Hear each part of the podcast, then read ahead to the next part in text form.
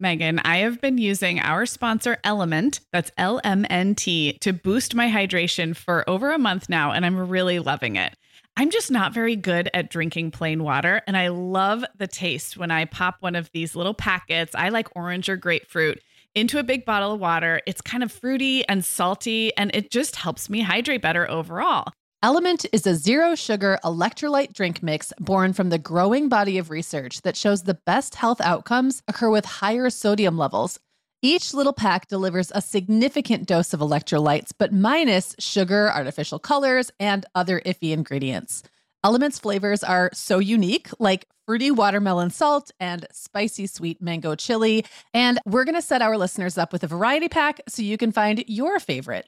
Right. You can receive a free element sample pack containing eight flavors with any drink mix purchase when you purchase through our custom link, drinklmnt.com slash mom hour. That's D R I N K L M N T slash mom hour.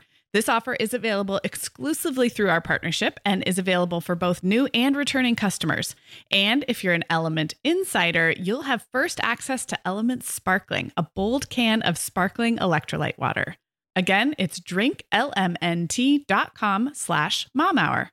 Hi, I'm Sarah. And I'm Meagan. We're two moms with eight kids between us, from little to grown. We're in different areas of the country and in different stages of life. But we both know that motherhood's a lot easier when real moms share tips and encouragement. And remind you that it's really all going to be okay. We're not experts, we're parents who've been there. We're not perfect, we're real. Welcome to the Mom Hour. Everyone, and welcome to episode 323 of the Mom Hour. I am Sarah Powers here with Meagan Francis, whose birthday it is today. Happy birthday. Thank you. It's it doesn't feel like my birthday because the day that we're recording this, of course, it's not actually my birthday. But um yeah, the day this one goes live, it will be my birthday. And it's kind of funny because you know how you cycle through like you get used to your birthdays being on a weekend because Yeah, for like three for a years in a row, years. it's on a Mhm. weekend.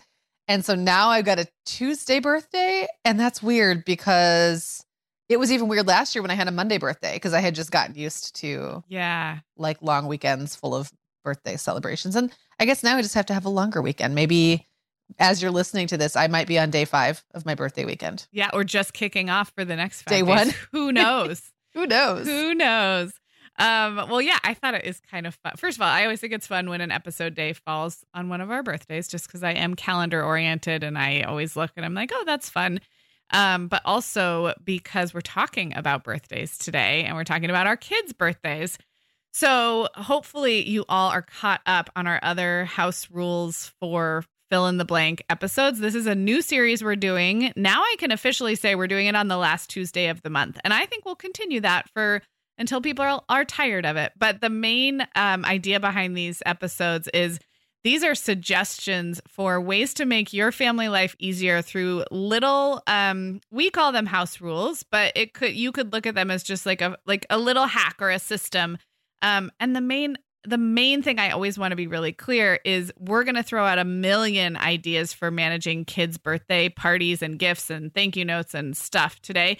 You're not supposed to take all of these. We're just showing you couldn't you- because some of them conflict. they totally So, conflict. Yeah. Yeah, it's more like we're offering a peek into how families all over the country and all over the world manage some of the stress and some of like the conundrums that come along with kids' birthdays. And then you get to listen to these great ideas and kind of pick and choose. And I just love hearing about I love hearing about people's family of origins and the rules they grew up with. I love picturing moms coming up with a rule because it solves a problem that they uniquely have in their family whether that's that they have a whole bunch of kids with similar like with birthdays the same time of year or they've got twins or they've got like a really large extended family so these are not one size fits all these are like oh that sounds kind of like my situation i think i'll take that one and then you take it and you do it so that's what we're doing today. Meagan, I was so curious when when I was reading these. I thought, I wonder if Meagan, the Meagan of 20 years ago or 15 years ago, just starting out in motherhood, who's having all these little boys, they all have fall birthdays. If you had seen a list of rules like this or a list of ideas and suggestions for managing birthdays, do you think you would have been like, "Oh, that's a great idea," or is you're more um you're not super rule oriented naturally? So did you just sort of come to your own birthday family culture in a more like organic way? I think it was pretty organic. But the funny thing is, for being someone who you're right, I'm not very rule oriented when it comes to like house, I don't know, like that, like putting a lot of rules on my kids about things like screen time and things like that. There is something about, we do have a very strong, this is how we do things in our house culture in my Yeah. family and always have, but it just, we kind of get to it differently. We get there because that's what we do and we do it enough times. Like we've said, you do it enough times Mhm. until it just becomes the way you do it. And then that's, that's a rule. But it's almost like if I called it a rule, then I'd want to not do it. So Yeah. um, yeah, I'd want to rebel against it. So I think it, I think of it more like just that thing we do. It's just the way we are. And um, birthdays in particular, I think can be really emotional. And and I was trying to think about why some of these might even rub someone the wrong way. Yeah. Um, and in particular, there were things like about um, expectations around gifts or things like in some households, I've I remember being very taken aback um, going to birthday parties with young kids where other kids were allowed to like open the presents or blow out the birthday kids' candles, and that was like shocking to me because Mhm. that would have just never have flown in my family of origin.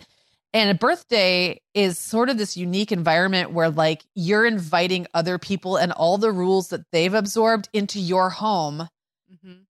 And then it affects your kid. And I remember feeling really protective of my kids like being able to have their own I don't know, like have their own birthday the way they wanted it on their birthday and and getting like almost like mad or offended about things like that. And then finally realizing as time went by that it was it's just that some families do it differently and in some Yeah. families it would really be no big deal for them to all share blowing out the cake or like blowing out the candles on the cake and um or they would all like kind of take turns with the presents and like that to me was just like what? So Yeah. I just think that there's something that can like it can almost be emotional or feel personal in a way that maybe other house rules wouldn't. So I just think that's an interesting thing to keep in mind when we're like rattling off this list because there might be some that you disagree with like very very strongly in a way that you don't even know where it came from.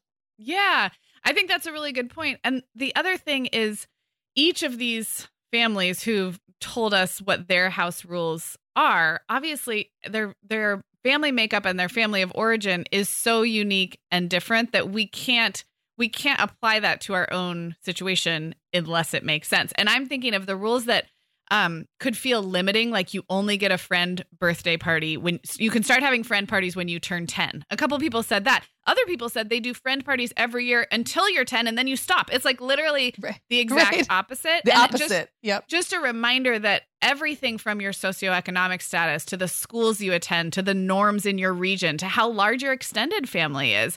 Um, and we have like Yep. a lot about thank you notes and things again where it's like the direct opposite rule. And so I actually look at this as like, let this challenge your brain and remind you, like you said, Meagan, that um, these are personal and very cultural routines and rituals. And we have some ability to be intentional. Like I could hear some of these and be like, oh, yeah, I want to do that. But I'm also going to hear some that be like, that would never work in my family. And that's okay too. Right.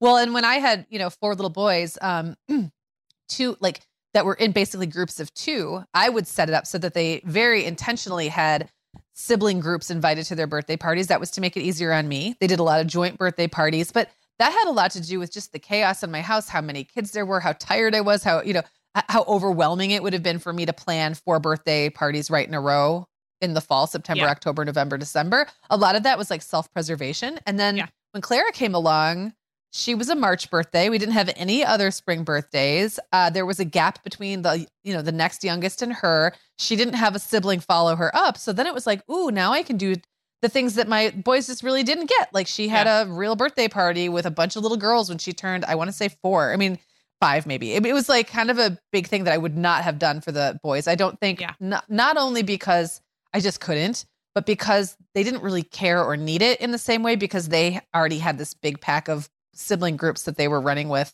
and cut and built in boy cousins that they were hanging out with all the time. So like every day was a party.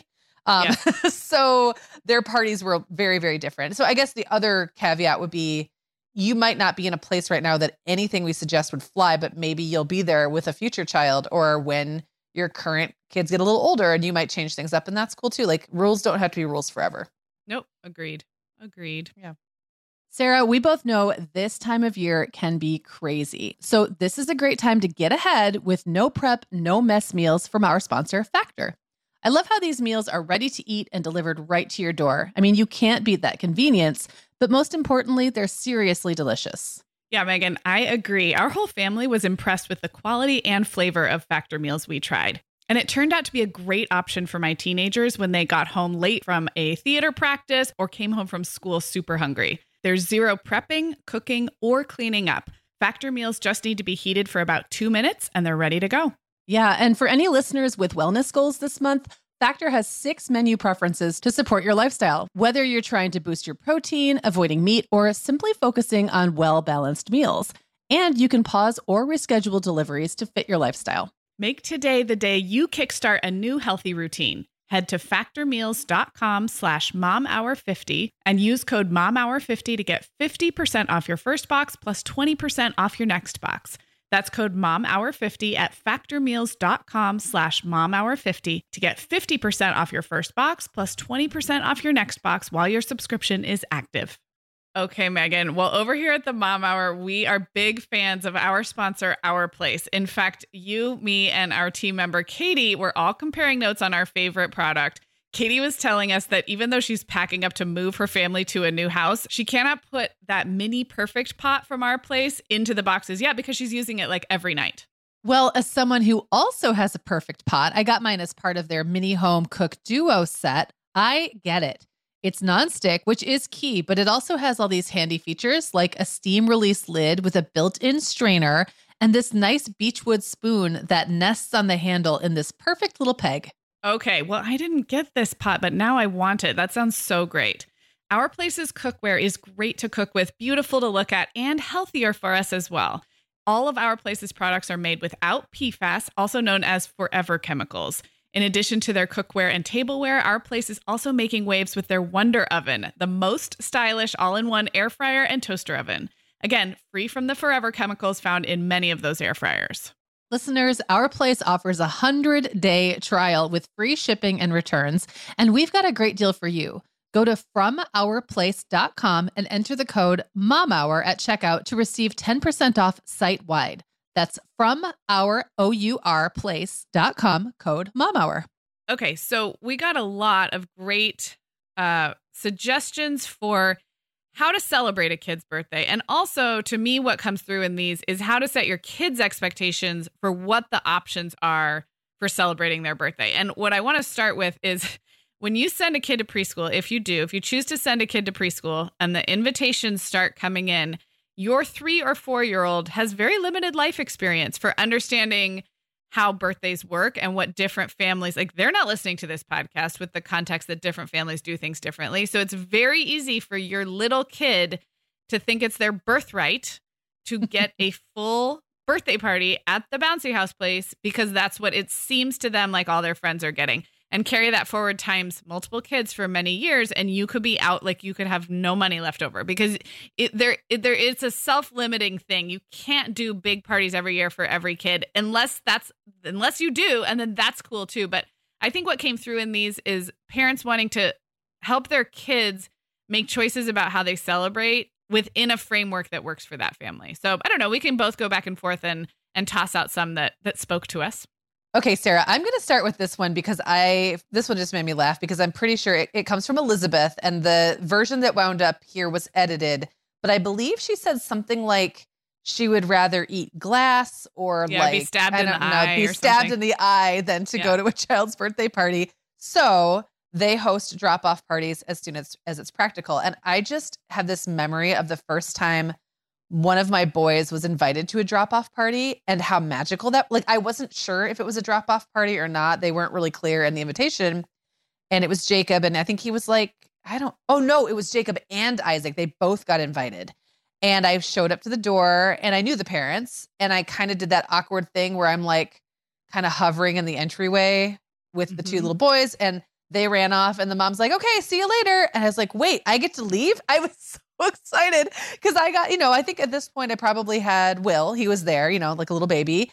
And he and I got to go, I don't know, to Target or something. And it yeah. felt like such a gift. And I remember thinking, like, from henceforth, I shall never have a party that is not a drop off party because it was such a gift to me as the mom, but Yeah. also I kind of feel like it was a gift to the host parents Oh yeah. not to have to entertain yes. um the other families because that's so awkward. Like not only are you trying to run a party and like take care of all these kids and keep them all occupied, but you're also trying to like play hostess to parents you don't know. It's awful. And It's terrible. It's, awful. But I will say that's one of those things where depending on the school your kids are in or the friend group or the neighborhood or the town, um sometimes the norms around that are hard to suss out and they can be wildly different depending on all those factors. Has that been your experience, Sarah? You've been in a few different preschool situations with your kids Yes. in school No. situations. Okay. I have definitely. I, I just agree with you. And did you see Elizabeth's rule for how big these parties are? Because this is what blew my mind. Because I've had Yes. at home drop off parties, but it's been really hard for me to be consistent with exactly like what my kids are like. What's the theme? How many kids can they invite? What do I really want if I'm bringing kids into my home? So her hers is so brilliant because she has a limit on the number. Yeah, it's the same plus or minus one as the age of the birthday kid. Now, ironically for me, I think that my parties have gone in the other direction. I think that they've shrunk in size. Um Mhm. as the kids have gotten older, and mostly because I don't want uh 16 teenagers at my Well, kid's 16 year old birthday party. So that's one of those again, that might be one of those those rules that works really well till they're like 10 and then you're like, "Okay, this is out of hand. Now we have to like cap it or let's start doing like maybe more expensive experience based birthday parties Yeah. where we're going someplace and then you you're limited by the expense to how many kids you can have or how many Yes. kids you can fit in the car when you drive to the movies, whatever it is, right? So I think that um, that is brilliant and one of those things that you might have to play with a little bit. But I I did think that I liked that it gave her a rule around it. Yeah, and I was picturing the really little ones because uh, often people are like, "Well, when can I do a drop off party? When like that sounds like a nightmare. I don't want 16 4-year-olds dropped off at my house. I can't do that by myself."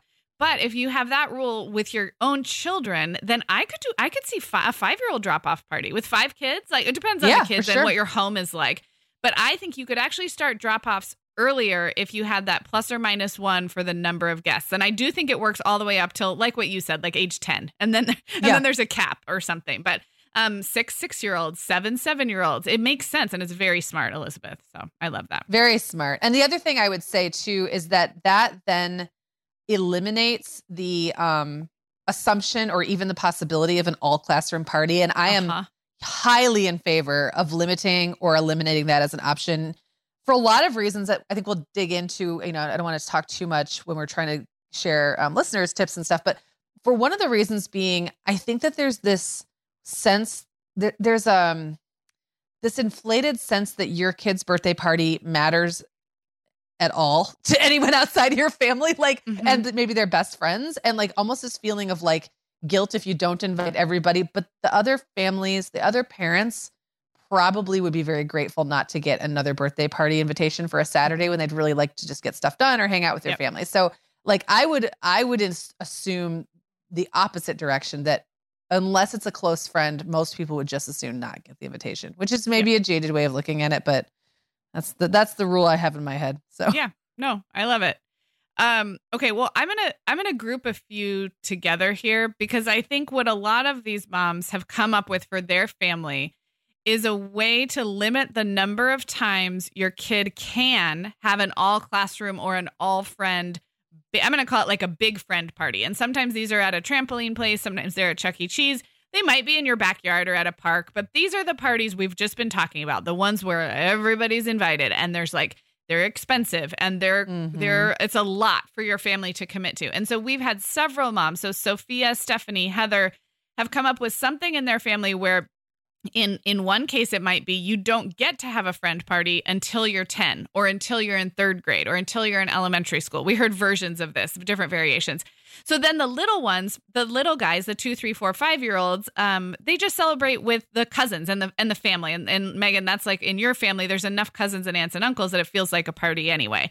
But we had other people actually say the opposite that you Mm. get the big friend party, the preschool at the bouncy house place until you turn 10 and then you're cut off. You no longer get that party and and instead you can invite like one friend to go to a movie or um, some kind of like more experience based. And so I think my point is kids get very into birthdays around the age of four or five, in my experience. They've been to enough parties, they've seen all the cool places in town, and they will start conceiving of their own birthday party and and telling people about it and telling people what the theme is before you've even had a chance to confer with them. So I I love the idea of having pretty um pretty well established family norms about when and how you you get these big parties. Maybe it's not maybe it's, you know, um Cassie also Cassandra has 5 kids and in her family they do one big party per year and it just rotates. So like each kid, oh, you know, like Isaac, you're up. It's your year to have a big party. Mhm. Everybody else gets family only. So there's a, a million ways to do it. But I'm such a big fan of having having your kids know what that system is because otherwise they're gonna want they're gonna want the most every year because they're kids. That's how kids and birthdays are. That's exactly. They want to maximize fun at all Yeah. times or maximize as much as they can. I also liked that um, Cassandra said everyone gets a small celebration with just our family on their special day, um, but we only have one real party each year. There's no way I could throw five parties each year. And that was very similar to what we did um, in our household for a very long time. Everybody would definitely get cake and ice cream and like two, three presents. We kept it pretty minimal with us, like just the our immediate family, and sometimes the aunt, eh, you know, the aunt, uncle, and cousins that lived in that town. So for a long Yeah. time, it was my sister and her family, and you know, then we moved here, and now it's my brother and his family. Um, so those that was kind of like a standing invitation to those birthday parties. Right. But that was it. And then what I used to do is I would either have the boys rotate. Um, or they had to have a shared party of some sort. So it, it might be two shared parties. It might be the older two and then the younger two, but it was either that or they had to wait and go every other year. And I, I was flexible about it because um sometimes they would be in a place where like they would have lots of they would have lots of interest in a shared party. Like there would be something they all wanted to do and like the group wouldn't be too out of hand and we had the right kids to line up to invite. Uh-huh. And some years they had no interest in sharing a party. And then that was okay. Then then one had it and the other one had to wait. And so it really did work. It was one of those like flexible rules, I guess, Yeah. that um that that over time kind of morphed. But Yeah. that's fine. That's that's kind of what these do. Yeah. That's what they do. Did you see Sarah said Sarah said she was one of seven kids. Um, and her mom had certain years where you got a, a a friend party and that was it. And but the years were established. So rather than rotating, it was like when you were Yes. 6, 10, 13 and 16, you got a big party. And the beauty of that is unless you have a whole bunch of twins and triplets in that 7, um, in which case you're probably combining anyway, but nobody's turning 6. I guess you could have kids turning 6, 10 and 13 in the same Yeah, year. that, Ooh, that, would be hard. So you'd have Yeah. to do it again. One size does not fit all. You would do it so that in your family those aren't ever lining up. Um, so right. And it's obvious that the intervals that she gave them that Yeah. she must have thought that way because it's like a four year gap, a three year gap, a three year gap. So Yeah. I'm sure that was part of her mastermind. yes, some smart mama back there with seven kids. I love it. I love it. Um, you mentioned siblings and pairs, Yeah. But Rebecca made the really good point um, that no matter what kind of friend party you're throwing, or friend and family party, or large or small party, transparency on both sides about whether siblings are invited is just so appreciated. And and I think Rebecca made the point um, at both ends that um, if you're a guest, ask if siblings are invited if you don't know, um, and don't just assume and bring a kid um, to the bouncy house place that's already been paid for, and like each kid costs money. I've I've been there. Um, and if you're the one inviting, just be really clear. I think, like you said, Meagan, it don't assume that everybody wants everybody to be invited. A family may actually be very relieved that they can drop off the seven year old and the four year old's not included. And I, I've Mm. always appreciated knowing one way or the other. So I know it's it's tricky, especially when you are in those friend groups where the siblings are all friends with each other and all the pairs line up. But the more you move along, the more parties you'll get invited to where it's not necessary and nobody expects you to include siblings. And including siblings can can bring can bring a whole bunch more complication and cost. So I don't think you need to be afraid of not inviting siblings, but just be clear. I have actually offered to take the sibling of the birthday child Ooh, that's smart. the day of the party because then that my younger or sometimes older kid, but often it was like a younger tag along sibling, my sibling, my younger kid who's bummed out about not having a party to go to now has a built-in play date and that mom and dad don't have to now figure out how to fit their 4-year-old into a 7-year-old birthday party or whatever it is. And that often happens. Like if you've got um if you've got a 7-year-old having a party with six of their same aged peers and then they've got like a tag along little brother or sister who's three or four or five, that can kind of be it can create some tension points with the siblings Uh-huh. and and just be a huge hassle for parents. So if I was close enough um with that, you know, with the mom to make that offer, I did that on more than one occasion. It felt like a super win-win to me. That is so nice of you and so smart. And there's nothing worse than like a four year old whose birthday it isn't. That is like there is like there is no more should go on a dis- t-shirt. There's no more disappointed creature in the world than a four year old who is not having a birthday that day and has to be a part of somebody else's like a sibling. It's not it's not pretty. So I love that. That's so nice of you. So nice of I you. used to also I used to also bring a little like if it was a gifts allowed party, I would always bring a little trinket for the younger sibling because I also felt like that took it um off of the like the parents didn't then feel like they had to do it. You know what I mean? Like because there, there could be some weird dynamics around that too. Like if mom and dad give the non-birthday kid a gift and it's not their birthday, like the birthday kid is kind of annoyed. But if some random mom coming by like gives them like a little pack of stickers or something, it just it takes a lot of that it diffuses it a little bit and they still get something to play with and they are excited about it and i would ask the mom first but it was Yeah, always it was never like nice. a big And- deal And I think uh, someone else mentioned that in their comment too. And I think there's like a window of time, like three, four, five, where Yeah. that is particularly appreciated because, you know, it's probably not the the system you're going to set up forever in your house that like you always get a present on someone else's birthday but you're right it can go a little can go a long way um, and can be really appreciated especially in those age ranges. Three four five is definitely the danger zone. Yes. Yeah.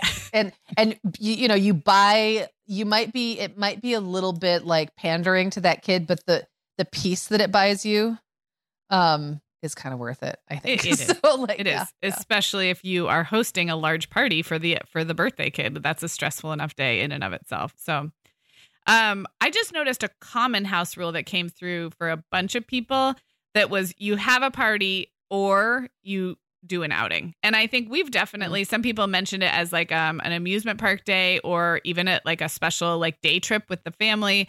Um, some people mentioned that the kid could choose, and other times it was more like at the you know the the age cutoff, like you have a party till you're ten, and then we switch to small outings.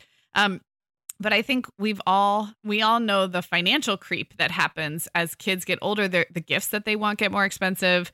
The the friends that like the parties can get bigger and more like out of control. So having some parameters that lets a kid see that an outing or like a, a trip to the movies with ice cream and popcorn and all that might cost like comparable to do it up with a small outing versus to have Right. like have it at scale with a bunch of friends um, can be a financial decision that I think older kids can kind of understand and choose. So a lot of people talked about that. Yeah, and then another common house rule that I loved was that the family agrees to only attend one birthday party per weekend. And this kind of ties into what I was saying before about how most of the time I feel like parents would be thrilled just to have their weekends more free. Yeah. And kids most likely won't notice if they get, you know, especially when it's like that time of life when they're getting a million birthday party Mhm. invitations. Um, you know, probably not like one less probably isn't going to ruin their weekend. But I like that in this case, it's the family that proactively says we're only going to do one. So then it, you got to be kind of choosy about which one it is. Yep. Um, and and you could make that also. You're only do one per month or one every other Yeah. weekend. Not, I mean, I I don't even at some points of my family life, I remember it would have been very annoying for me to even give up one one block Yeah. of time Yeah. every weekend. So I will say that the phase where it feels like you're going to a million birthday parties is a it's a self-contained phase. Like it it Yeah. it comes into your life, it's really kind of a lot and then it goes away. But I love the idea of setting that blanket statement way ahead of time so that you're you're not asking your kids to like turn down every party all the time, but if you just say in our family we can only commit to one party a weekend, um, it gives you license to be like, oh, you know, we're gonna say no to this one, this one, and this one. It normalizes saying no, and the saying no to a an invitation graciously is just what your family does. It normalizes Right. it from the beginning so that it's not a big deal later, and um, you may not think that it's necessary until it's necessary. Do you know what I mean? Because you're like, oh, Yes. I'm only getting an invitation once every few months, and they're kind of fun, and I like it. And then all of a sudden, it is twice a month and then it's twice a weekend. So I I would definitely recommend having like what can your fam what it what bandwidth do you have as a family and maybe putting that in place before you think you need it so that your kids see see it normalized that they don't go to every party they're invited to. So I like that. Yeah. Yeah. I like it. Okay, Meagan, like many of our listeners, I'm sure I've been doing some spring cleaning in my closet lately, and it always feels so good to get rid of clothes I'm not wearing, things that don't fit or that aren't my style anymore. But you know what I realized? All of my Vionic shoes are always in the keep pile. They just tick all the boxes. They're cute, comfy, high quality, they last forever, and I love growing my Vionic collection, especially with the latest styles from their Vionic Vitals collection. The Vionic Vitals collection offers daily wear styles designed for elegance, comfort, and versatility. We both love the Uptown loafer, which collapses flat, so it's perfect for travel. The Chardonnay heeled sandal, which I know you love, Sarah. The Walk 23 classic sneaker, which our team member Katie gets compliments on all the time. And the Willa slip on flat, one of my favorites, which comes in 12 colors for any outfit. Yeah, I need to uh, get the Willa slip on flat. That's next on my list. Well, listeners, if you're ready to try the shoes we're always raving about, use code the Mom Hour 15 at checkout for 15% off your entire order at vionicshoes.com when you log into your account. That's one time use only. Vionic Shoes, wearable well being for your feet. We are welcoming back Ritual as a sponsor today. Meagan, we both try to make healthy choices, but you know, sometimes it's tricky to sort through fact and fiction when it comes to supplements and vitamins to figure out just what they're doing for us. That's why I'm glad Ritual keeps studying their products and sharing the results, especially as it relates to women, since women are the focus of all Ritual's products, including the Essential for Women 18 Plus multivitamin. And the results are super reassuring. Just as an example, Ritual conducted a university led clinical trial for their Essential for Women 18 Plus multivitamin, and it was shown to increase vitamin D levels by 43% and omega 3 DHA levels by 41% in just 12 weeks. Ritual's Essential for Women 18 Plus multivitamin is made with high quality and traceable key nutrients in clean, bioavailable forms with nine key nutrients in two capsules per day. Plus, they are leading the industry when it comes to sustainability. They use lower carbon packaging and prioritize sustainably sourced ingredients. That kind of thoughtfulness really matters to me. No more shady business. Rituals Essential for Women 18 Plus is a multivitamin you can actually trust. Get 25% off your first month at ritual.com slash the mom hour. Start Ritual or add the Essential for Women 18 Plus to your subscription today. That's ritual.com slash the mom hour for 25% off.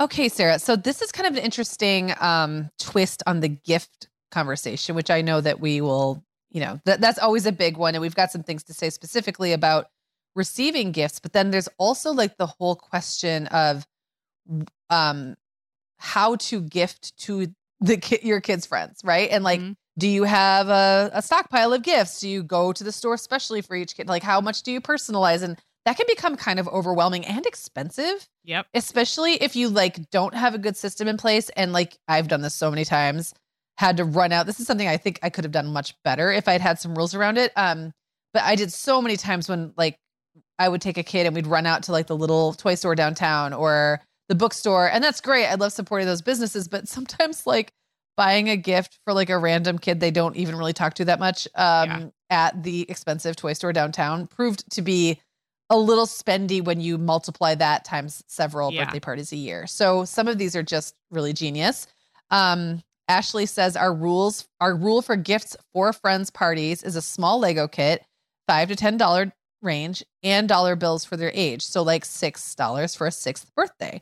It works for both boys and girls. Gives my child a choice in what their friend get gets, but limits the options, and we don't clutter up other people's houses with junky toys. And I love that too because the the child the giving child does get to choose and that's nice. Like it's nice to kind Yeah. of give them some ownership over that. But if you just go give them like the whole toy store worth of ownership you could be there for an hour. They could be trying to upsell you into getting some complicated gift that's really expensive. Um and so this this just requires a little uh forethought though because you have to have the lego kits ahead of time or you have to be in a place where you can easily go to a place where you can get lego kits in that dollar range Mhm. and you have to have dollar bills so that's like you got to have a stockpile of dollar bills someplace in your house to make this work I know, but I feel like if you, the little bit of work required to do those two things, you're saving all of the mental load of picking out, a di- you know, so it's like a high five to your future self, like deciding once, as the lazy genius would say, like, this is how, this is what we gift.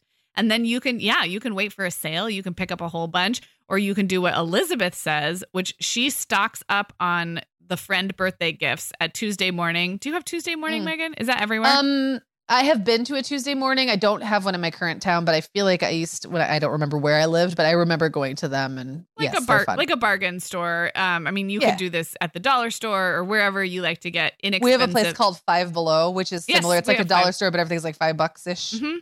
Yes, in that range. yeah. I think the five belows are pretty awesome. So anyway, They. Elizabeth pre-shops. She stocks up an entire cupboard or closet worth of of different kid gifts. So unlike Ashley who does the same thing, Elizabeth does different ones, but she shops all at once for a whole bunch and then her kid when they're invited to a party, her kid gets to go quote unquote like shop the closet, pick out something for the friend, which is really cool because they still get the experience of like, "Oh, I think my friend would like this puzzle or this this craft kit." Um, but it's all it's already purchased. So Elizabeth has already managed like the budgeting side. She's already made sure it's something she wants to buy, and each gift is ten or fifteen dollars. And her kids get that fun of shopping, but you don't have to take them to Target in the toy aisle. So that's so genius. I really I love that. So I love that too. And and again, I never had like the birthday gift closet shop. And I it was one of those things I kept thinking I need to do that, I need to do that, I need to do that. And then I kind of missed like now yeah, I never did it either. Yeah. Um I will say now that Clara is the one, you know, more consistently getting real birthday invitations. The boys now just any all anyone wants is like Xbox points or money at their age, teenager age. But Clara, you know, she still wants to give her friends gifts. And I I've made that really easy on myself by just taking her to CVS. It's Uh-huh. right around the corner. She can buy things like fun scrunchies, nail polish, makeup, Yeah. um, a candy bar, put it all in a bag. We're in and out for like $15 or less. And Mhm. and it's fun stuff. It's like like you know, ooh, like you're just going into this little mystery package. But it was it took a long time for us to get to that phase, and that never would have flown with like the boys when they were toy age because boys just the boys just wanted toys. Right. They didn't want hair accessories and stuff like that. They wanted stuff to play with. So Right. um, Yeah. yeah. I really I really like that idea of like stocking up ahead of time and being um, proactive about it because it does reduce cost and it reduces hassle. Yeah. So um Sarah points out, you know, if a parent puts no gift on the invite, please respect that. Um, she said we have so many toys, and I know that the no gift um, invitations have become more common, and that people have like sometimes really weirdly strong opinions about that. And I just feel like my opinion is whatever the parent requests is the right thing to do, and and Ah. so it I find it puzzling when people try to sort of like layer or impose their beliefs about kids' birthdays onto other parents whose I homes they're going into. I find that very strange. So I agree. I mean, if you've ever accidentally missed the memo and just not seen that it was no gifts, I think I've done that. Obviously, like we're all le- leading very busy lives, but yeah, if someone says no gifts and you show up with a gift, how does everyone else feel who listened to the I'm such a rule follower, like I'm such an instruction follower that it baffles me. Like, don't do that. If it says no gifts, don't bring a gift. It's your it's your free pass. So I know that in in different family cultures, gift giving is such a way to say thank you and to show love and appreciation. So it probably feels so foreign to show up empty handed. But again, like it's also it's a form of courtesy that you are doing what the what the um What the- hosting family is requesting. I don't know. It baffles me, and I'm I it probably it baffles me too. I- and I know, as and like judgy, I, but like you said, sometimes you just miss the memo. I mean, Totally, Sometimes totally. I have literally lost invitations the minute they came in the door, and the only reason my kids showed up at the party is because they came home from school that day and went, "Hey, aren't I going to this party?" Yeah. And so then I'm like, "Oh boy, what do I do?" And then you have that question, like, "Is it a gift party?" And I've actually told Clara before, and the boys, I'm sure, like, just hold on to this closely, and if Yes. you don't see a gift table, or I'll like walk in with them with it in my purse and kind of scout to see what there Yeah. is. I've definitely been like that behind the eight ball mom. Or wait, Yeah. would that be is that that is the correct term, right? I think You're so. behind the eight ball, it means you're you didn't do it right. Yes, think so. okay. Yeah. Um, and that's different than just blatantly disregarding. And I have to share something, Sarah. This is like a little judgy rant. Oh, that let's pretty rare that we do this. But Clara just went to sleep. It has something kind of vaguely to do with rules and gifts. Okay. Um, Clara went to sleepaway camp t- t- week before last. So now by the time this airs, it would have been a few weeks ago and loved it, by the way. But she she was in a cabin with sixth to eighth graders.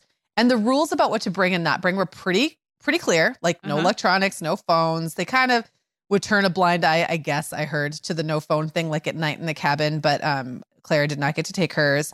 And the kids were not allowed to receive mail or gifts or anything like that. It's like what you came with was what you had. Uh-huh. We were allowed to send emails that then they would print out and hand Oh, to the kids, but there was no two way communication. And Clara said there was there were these two girls who camped who went together who every day their moms had either dropped them off or maybe they had them like pre-stocked um like little care packages every day. So like one day these two Yeah. girls got like press-on nails and another day these two girls got candy and another day these two girls got like I don't know whatever every day of camp they had like a gift from their moms.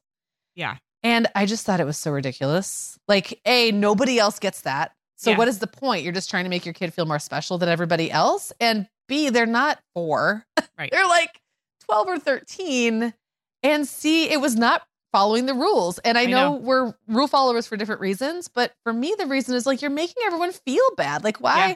Like, for what point? So I think that was obviously very, very intentional and uh, an intentional flouting of the Yes. rules, if if you will. Um, and Claire just said, "Well, the counselor seemed really annoyed by it." So I was like, I don't know. I wouldn't. I feel like if I was that counselor, I wouldn't even. I wouldn't have handed them out. But that is just like my my once a year rant. But Rant. it just is one of those things where it's like, ah, the rules there for a reason. Like the mom made the request for a reason. Just respect it.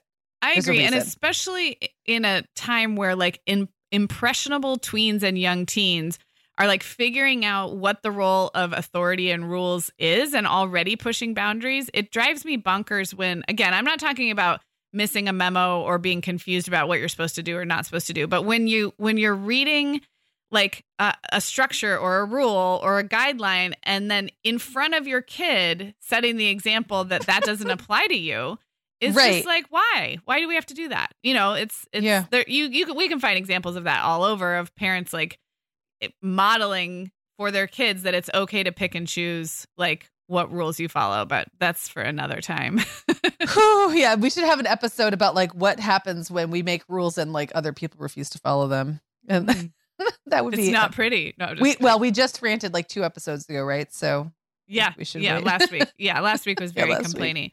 Um, well, this is not at all controversial. Kate, I I included this one because I do this, and that's the rule in Kate's house is that kids make a handmade birthday card for any birthdays that they are invited to. She said cards are expensive.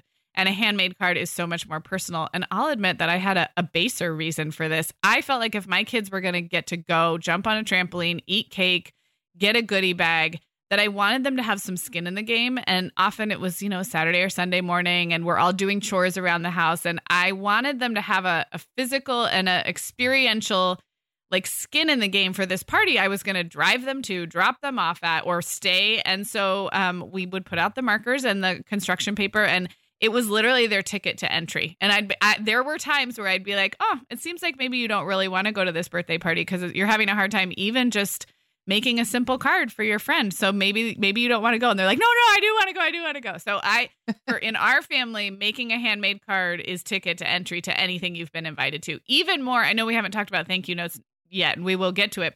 I don't have a hard and fast rule about thank you notes.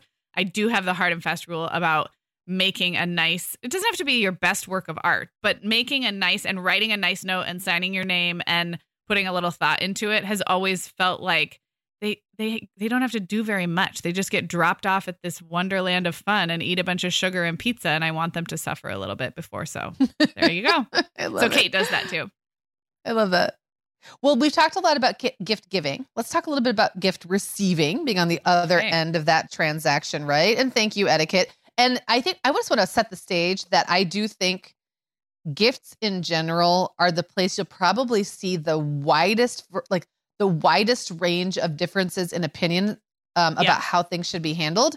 It's a little different than like number of kids to have at a party because there doesn't feel like any implied judgment in that, or like it's like a a value choice. It's just like here's what I do because it's my budget, or it's Mhm. the size of my house, or it's my ability to handle the hassle. Gift receiving can be more loaded. Um, Mhm. and thank yous can be more loaded. And I think it's just important that we just point out that like literally we're just going to give you a a sampling of Yeah. the widely like the huge variety of ways that people handle this stuff. And so you're going to hear a few of them, but just know that like maybe we're going to say four or five and on top of that there's like 45,000 other ways you could handle it and Yep. I don't personally think that there's like a value judgment No, in any of these at all. not at all. But it And can think- feel that way sometimes. Yeah. And I think having knowing what your family culture is and having your kids growing up kind of knowing what to expect, it just eases a lot of that comparison um and maybe jealousy or or keeping up with the Joneses. It's it's not that you can totally get rid of that, but I think you can mitigate that by by saying in our family, we fill in the blank. This is how we Yep. do birthday gifts. And I think that's I think that's great for kids to grow up knowing too. So what you're seeing is not the way we think you should do things. It's the way other people have created that family culture. But before we this was surprising to me. I actually didn't know that it was so popular to have no gifts from mom and dad at all as a, as a part of the family culture. Again, I'm not judging at all, but we had I don't know, 6 or 7 people say in their family mom and dad don't give any gifts to the birthday kid. And and the subtext was that they're either having a friend party where they're already getting a ton of stuff or that they have a large extended family and the grandparents and the aunts and uncles and you know everybody does the spoiling for them. I think that's awesome if it works for your family. I was just a little surprised that it, w- it seemed more common or more popular than I was aware of. So was that on your radar as a thing?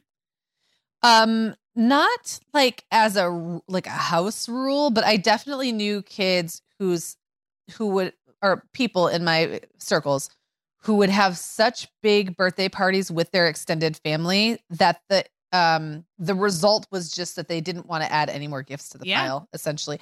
And I remember going to some of those parties with my kids and my kids being floored and being like you know, mom, like we only get three gifts on our birthday. And like Right. sh- I counted, kids do count, you know, I counted and Luna got 75 or whatever, 13, Right. something like that.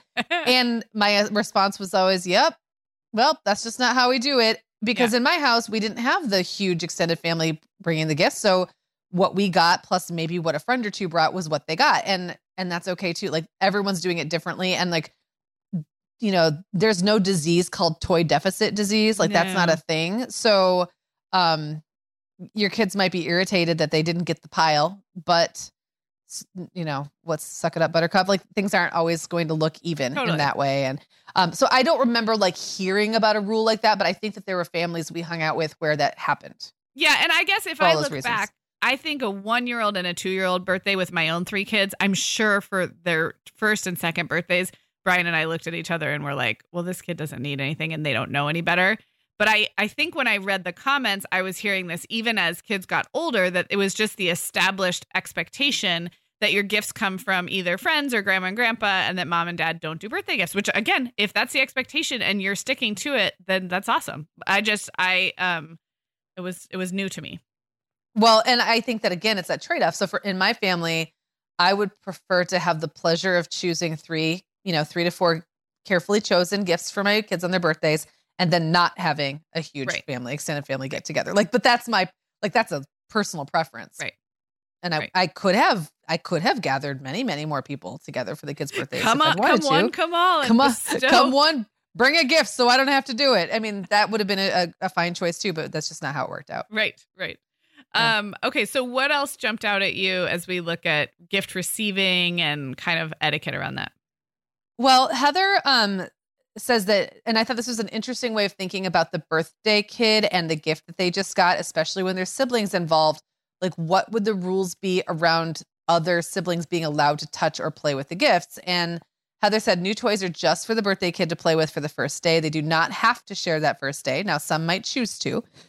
Um, but after that, they are encouraged to let their siblings play with the toys that they received. So I like that. I like putting some parameters and like almost like um a grace period or like a transition, an entry period for the new toys before they become something more like communal property. And that said, in our house, there were still always the random thing that was so special that it never really became community property. But that Mhm. was pretty few and far between, pretty rare. Um, and sometimes when you set up a rule like that to protect a kid who may feel a little more possessive about their toys, you know, for the first day, or like they may just really want time to get used to something with, or like explore all the possibilities of this new Lego kit or whatever it is before a little sibling gets to come in and kind of mess it all up. Um, I have found that often when you kind of cater to those kids a little bit and give them like that freedom, they end up being more generous. It's like Mhm. the the pressure's off. So Yeah. they don't have to share. So now so now they do. Mhm. Um, and so that I don't remember having, you know, that as a rule necessarily, but I think it's smart to have parameters around that. And you might be surprised by how generous and open to sharing a kid might be when it's not forced on them. Yeah, and I'm thinking of how smart it is too for the siblings whose birthday it isn't, as we've we've kind of touched on. It's a hard place to be if they know um, going in that there's no chance that they're going to get to drive Right. the remote control car today. Because in our family, that's you know Re- that's Reed gets to just be as possessive as he wants today because it's his birthday. Um, but but maybe tomorrow he'll be feeling ready to give you a turn, and then you're not man, you're not like trying to navigate those sibling conflicts. You've just declared it's like king for a day you know? It's like you've declared that Mhm. like you don't you don't even have to share a, a little bit on your on your big day. So i like that a lot. Um i loved this so much from halston. Um she talked about role playing opening gifts in front of other people when her kids were going into a birthday party situation. So when they are the birthday kid, they're going to be opening a bunch of gifts in front of other people, which as we learned, not everybody does that. Some people choose not to open the gifts in front of people, and that's fine too. But if your kid is going to be opening gifts in front of others, Halston says she helps them think about how they'll respond if if, if they get something they already have at home, if they get something they don't like, if they get something that was on their list but they really wanted like the tiger version and not the lion version, you know? And um, the way she wrote it was so sweet. I could just see her having fun. And I definitely have had these conversations with my kids, but I don't think I took it as far as role playing. And I think role playing is so. It's so helpful to kids. And I think it's helpful as a mom because you're trying to avoid the embarrassment of your kid being like, oh, I don't like this, or I already have this, or I already have six of these at home. So you're just you're just practicing with them. And I think that's so smart. And I think it's such a good reminder that these kinds of social graces take a long time to develop in kids. We've talked about this, how kids aren't they're not born caring what other people think about what they say when they open a gift. Like Right. those are learned skills and there's no more like public feeling than when you're the one everybody's watching at a party. So I just I guess that's more of a parenting tip than a rule, but I thought it was so smart and it sounds like she's approaching it with a lot of like it's not like you're going to mess up and do it wrong, but just giving them the skills for what to say when they open a gift. I love it. Okay, so speaking of opening gifts in front of other people, um, Neha has a, a tip that's great, but also I just think it's interesting because it like kind of speaks to this bigger theme that truly um, people will have opinions about things about Mhm. everything. Like no matter what you do, someone will have some kind of opinion about it, either because is different from what they do, or it's the same as what they do, or it's not what they grew up with, or whatever. So Neha says, we never open gifts at the party. Too much pressure on the kid and really no fun for anyone to sit around and watch presents be opened. Well, Neha, you are a girl after my own heart because I the the small-ish number of big little kid birthday parties that I have found myself at where the little kid is opening just like gift after gift after Mhm. gift make me crawl out of my skin to the extent like I don't really love opening gifts in front of other people because I I do feel this big pressure to like Yeah. really react with a lot of excitement. I think I'm very very good at it. I you know, I'm I'm I'm always delighted no matter what. But I bet if you watch like videos of my wedding shower or like my bridal showers, Yeah, it's those are torture. ridiculous. It's torture. It really is. it's probably me going, "Wow, uh, onesies." I, I just I just know for sure that I overreact yeah. to in order to seem grateful and i am Uh-huh. grateful so it's not it's not even an act but anyway all that aside i think watching a two-year-old or a three-year-old opening gift after gift is like slow torture and i have found myself avoiding those situations however there are people who really want to watch your three-year-old open their gifts Yeah. it's like a, Mhm. you, you can't you know there's no accounting for what people get into and enjoy doing and i don't you know grandparents maybe aunts uncles whatever Yeah. people who think that the gift they bought is amazing and they really want to see your two-year-old's face when they open it there are people out there who would love nothing more than to sit and watch your child open their gifts and there are people for whom sitting and watching your child open gifts is like walking barefoot on coals but here's the thing you don't owe either of those people anything so yeah. do what you like. I mean, I guess Mhm. that's like the that's the takeaway, right? Because you can't please no matter what it is, no matter whether it's like when happy birthday is sung, whether you do the gifts first and then cake or cake first and then gifts, whether you do gifts at all, whether like all these things, like people have their opinions and their preferences, and it's really not your job to care Mm-hmm. as the parent of the birthday kid. Agreed. Neha also said that they actually spread out the opening with one gift a day for the next like until until it's over. So that is definitely a way to continue the enjoyment and kind of Yeah. uh, reduce the overwhelm on that kid. Um, I don't know. Feel some like discipline. wrapping It takes some discipline. It would day. be really hard for me to like not. I, I would just want my kid to dive in and just open them all. But I I do see the the benefits of that, and she she likens it to the twelve days of Christmas, which I've also never had the discipline to be able to do with my Yeah. kids. But but I love the idea in theory. Yeah, no, it's it's awesome. Um, well, let's finish by talking about thank you notes because we got many, many different thoughts. Here's a common one. So if you're really, if you're truly looking for a tip and you want us to give you one, I would say a common idea was that if a child is able to thank the giver in person with eye contact and thank you, and I I love it. I just opened it. You watched me open it. That a thank you note is not necessary. And then if they open it not in the presence of that person and they haven't been able to say an in person thank you, they write a note. I'm not saying that's what everyone's doing. I'm just saying for the people who were looking for some kind of a, a system or a rule, that seemed to be a common one. Um, there are also people who said they make their kid write a note for every single gift every time, no exceptions. There were also moms who said they themselves are still writing thank you notes because their kids are too young and it just feels it just feels important to them to thank someone for every gift. We had another mom say that she makes her kids do um, almost like a pre thank you note that goes with the party favors. And I thought that was kind of clever because their kids were writing, a Thank you for coming to my party. Here's your goodie bag. And they were, she had some skin in the game, similar to me, like forcing my kids to make a card. Her kids had to put together that little thank you goodie bag, but then they didn't have to then also write cards after the party was over. So that was kind of a middle ground. And there are plenty of people who have opted out of handwritten thank you cards. And to which I say, it's the 21st century. And like you said, Meagan, people are going to have very different opinions on this, and their opinions are not your problem. So right. I I think you can guess where I come down on this, which is I think there are ways to raise grateful kids that don't involve forcing them to write handwritten thank you notes. Just like we talked about, there's ways to raise kids who know how to clean a bathroom without like having cleaning the bathroom on their weekly Saturday chore chart. I just think there's there's many means to the same end and um I have not made my kids write thank you notes every time. I have sometimes asked them to write thank you notes if I have felt that they are in a particularly ungrateful stage of life and taking a lot for granted, or if I've thought that they need practice with their handwriting and their social skills. I have used it as like, hmm, this year I think so and so is going to write some thank you notes because I feel like it will benefit them somehow or it fits the situation. But I have not made a blanket rule about this. And I definitely don't think you're rude if you don't have your kids write thank you notes. There you go. I'm stepping off my soapbox. Well, that was quite a soapbox for you to um, break a rule so hard, Sarah. Like it's it's Yeah. unlike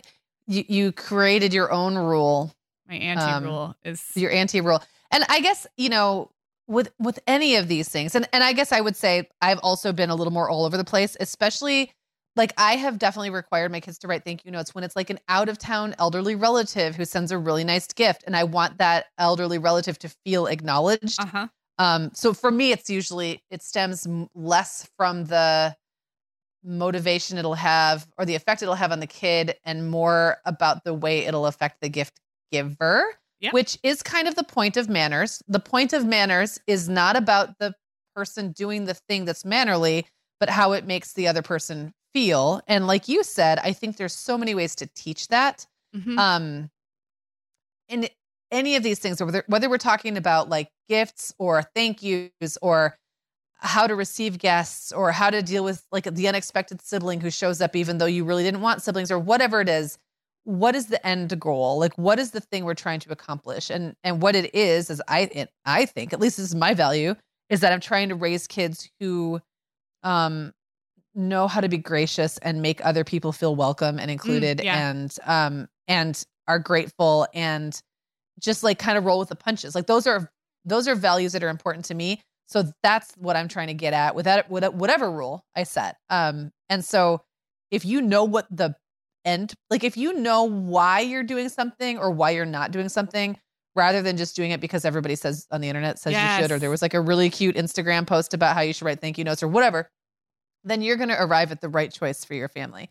And it it may look completely different from someone else's right choice, and that makes that doesn't make their choice any less right, um, or your or your choice any less right. Okay, that was so um brilliantly said. And I feel like it brings us right back to where we started this episode. The very first house rules or tips we gave were about how to decide what kind of celebration to have. And I guess I I obviously I'm sure you can tell I'm a little more in favor of small celebrations than big classroom parties, but I also acknowledge that there's a time and a place for both.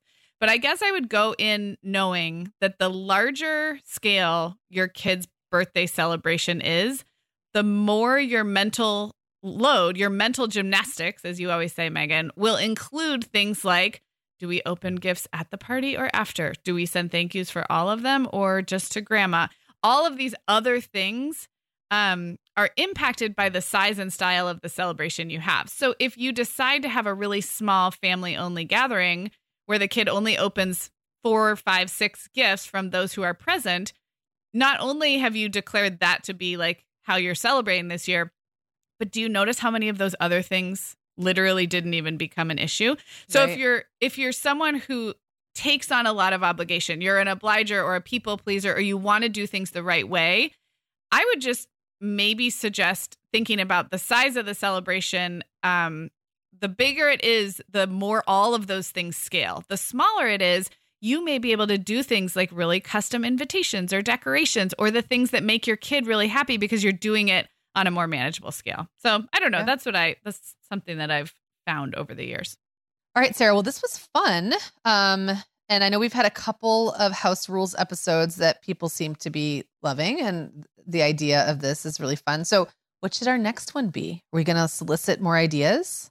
I I would like to. Um, I I want to say we got some ideas from people when we did the very first one was house rules for sibling harmony, and then we did house rules for travel and vacation, and now birthdays. So um, we will be continuing the discussion in our Facebook group, which is really where we're. This is where the house rules conversations have kind of landed, uh, just because the format of a Facebook group really allows threaded comments and fun discussion. So hop over there to the Facebook group if you're not already there and let us know what what other um what other challenges would benefit from a house rules discussion where we can get everybody weighing in. So definitely let us know. You can also email us. We're hello at themomhour.com. So that works too.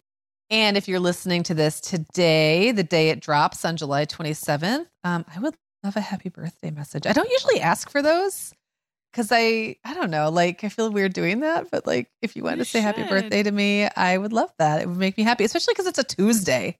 And you know what You know? else? I'm traveling today, the today that so you won't be around to like, you know, lavish me with happy birthdays. I like know you all do. have to step up and make Meagan feel so loved. I think you should ask for that because I really like my birthday and I really like people to pay attention to me on my birthday, and you deserve that too. So everybody, um, find Meagan on the internet and wish her happy birthday on Tuesday, July 27th, or later if you're catching this, Yeah. like you know, in November. Just make sure she had a year. happy birthday. in November. Like, so how was your birthday, Meagan? I'll be like, I don't remember. It was like, why are you asking me? all right. Well, we will talk to everybody next week, and happy birthday, Meagan. Thank you. Talk to you later.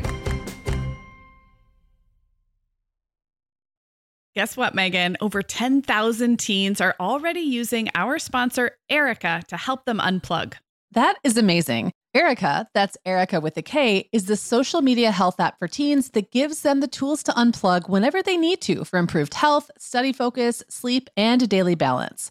It's so cool how this works to hide distracting apps from your phone at the touch of a button, keeping them out of sight and out of mind without deleting your data. Yeah, you know, teens really get that social media comes with risks, including addiction, and Erika helps them build healthy habits and self regulation that will benefit them their whole lives. Tell your teens about Erika and save 20% on the Erika family plan with promo code The Mom Hour.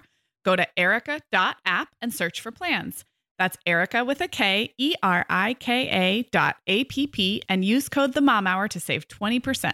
Meagan, you know what I love about our partner, The Essential Calendar? I love the product so much, of course, but I also love that it comes from a small business founded by two moms. Right, just like us. Listeners, if you're drowning in details right now, like summer camps, travel plans, end of school year mayhem, give yourself the gift of the Essential Calendar, a seasonal, at a glance, poster sized calendar for your wall. Get 10% off your order at theessentialcalendar.com slash the mom hour. That's 10% off at theessentialcalendar.com slash the mom hour.